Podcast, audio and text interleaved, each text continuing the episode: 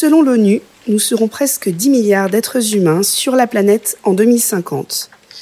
10 milliards d'êtres humains qu'il faudra nourrir, et nourrir de façon responsable, saine, sans dégrader l'environnement et les ressources. Mais voilà, aujourd'hui l'humanité tire 75% de son alimentation de seulement 12 plantes et de 5 espèces animales. Plus de 90% des variétés cultivées ont disparu ces 100 dernières années, parallèlement à la standardisation de l'agriculture. Il est donc essentiel de diversifier les ressources et de laisser la place à d'autres aliments, des végétaux locaux, traditionnels, plus résistants aux aléas climatiques, mais aussi des insectes qui pourraient s'inviter davantage au menu des humains, à condition de pouvoir les produire de façon sûre et efficace. C'est sur cette question que travaille l'entomologiste canadienne Christine Picard. Cette chercheuse, basée à l'Université de l'Indiana aux États-Unis, étudie depuis des années la croissance des insectes.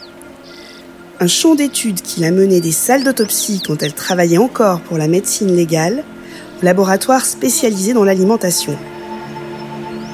Pour Six pieds sur terre, Christine Picard est revenue à ses racines et s'exprime en français, une langue qu'elle pratique rarement.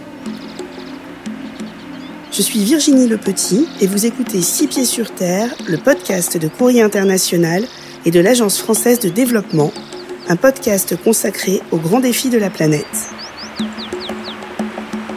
Le travail que je fais est toujours le même. Seuls les espaces avec lesquels je travaille ont changé.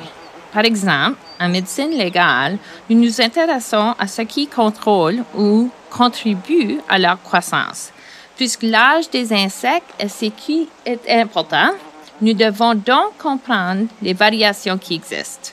Je le fais en colérant les temps de développement des insectes avec leur génétique et en déterminant s'il existe un lien. Nous pouvons quantifier ce lien et utiliser des manières médico-légales. Avec les insectes comme allemands pour les humains et les animaux, c'est le même type de recherche, avec les résultats pratiques différents. Comment optimiser la croissance et comprenant les, les variations qui existent et en examinant les insectes qui grandissent plus vite ou plus gros? De fait, un tiers de la population mondiale consomme déjà des insectes de façon traditionnelle. Et même en Europe, région peu habituée à consommer des arthropodes, hormis les crustacés bien sûr, l'idée fait son chemin. La Commission européenne vient ainsi d'autoriser en février la commercialisation de grillons domestiques. Après le ver de farine séché et le criquet migrateur, il s'agit du troisième insecte qui obtient le feu vert de Bruxelles pour l'alimentation humaine. Et neuf autres demandes sont en cours. Mais quel est vraiment l'intérêt de ces petites bêtes? Premièrement, les insectes utilisent moins d'eau, moins de terre et produisent moins d'émissions de gaz à l'effet de serre. Et dans le monde aujourd'hui, avec les changements climatiques qui incluent des sécheresses et des inondations graves, les aliments cultivés à la merci de l'environnement sont en danger. Cela comprend les céréales traditionnelles qui, à leur tour, sont utilisées pour nourrir le bétail. Cet exemple démontre la capacité de produire en masse une source de protéines pour répondre à la demande due à la croissance mondiale. Deuxièmement, les insectes font partie de l'alimentation traditionnelle. Prenez les poulets. Les poulets ne mangeaient pas de céréales avant, ils mangeaient des insectes.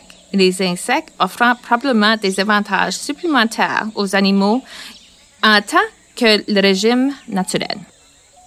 Les insectes pourraient donc servir à nouveau à nourrir les volailles, ce qui est loin d'être anodin pour la planète. En effet, les produits d'origine animale que nous consommons monopolise d'importantes superficies de terres arables.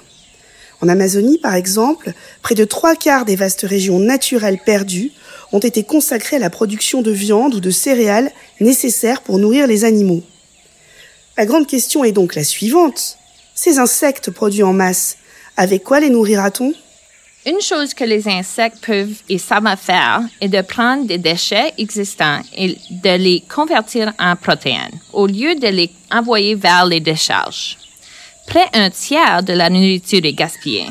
Par exemple, la mouche soldat noire, vous pouvez lui apporter n'importe quoi et elle va le manger.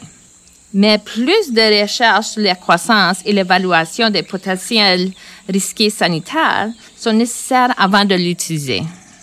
Produire massivement des insectes, nous savons déjà le faire, du moins sur certaines espèces.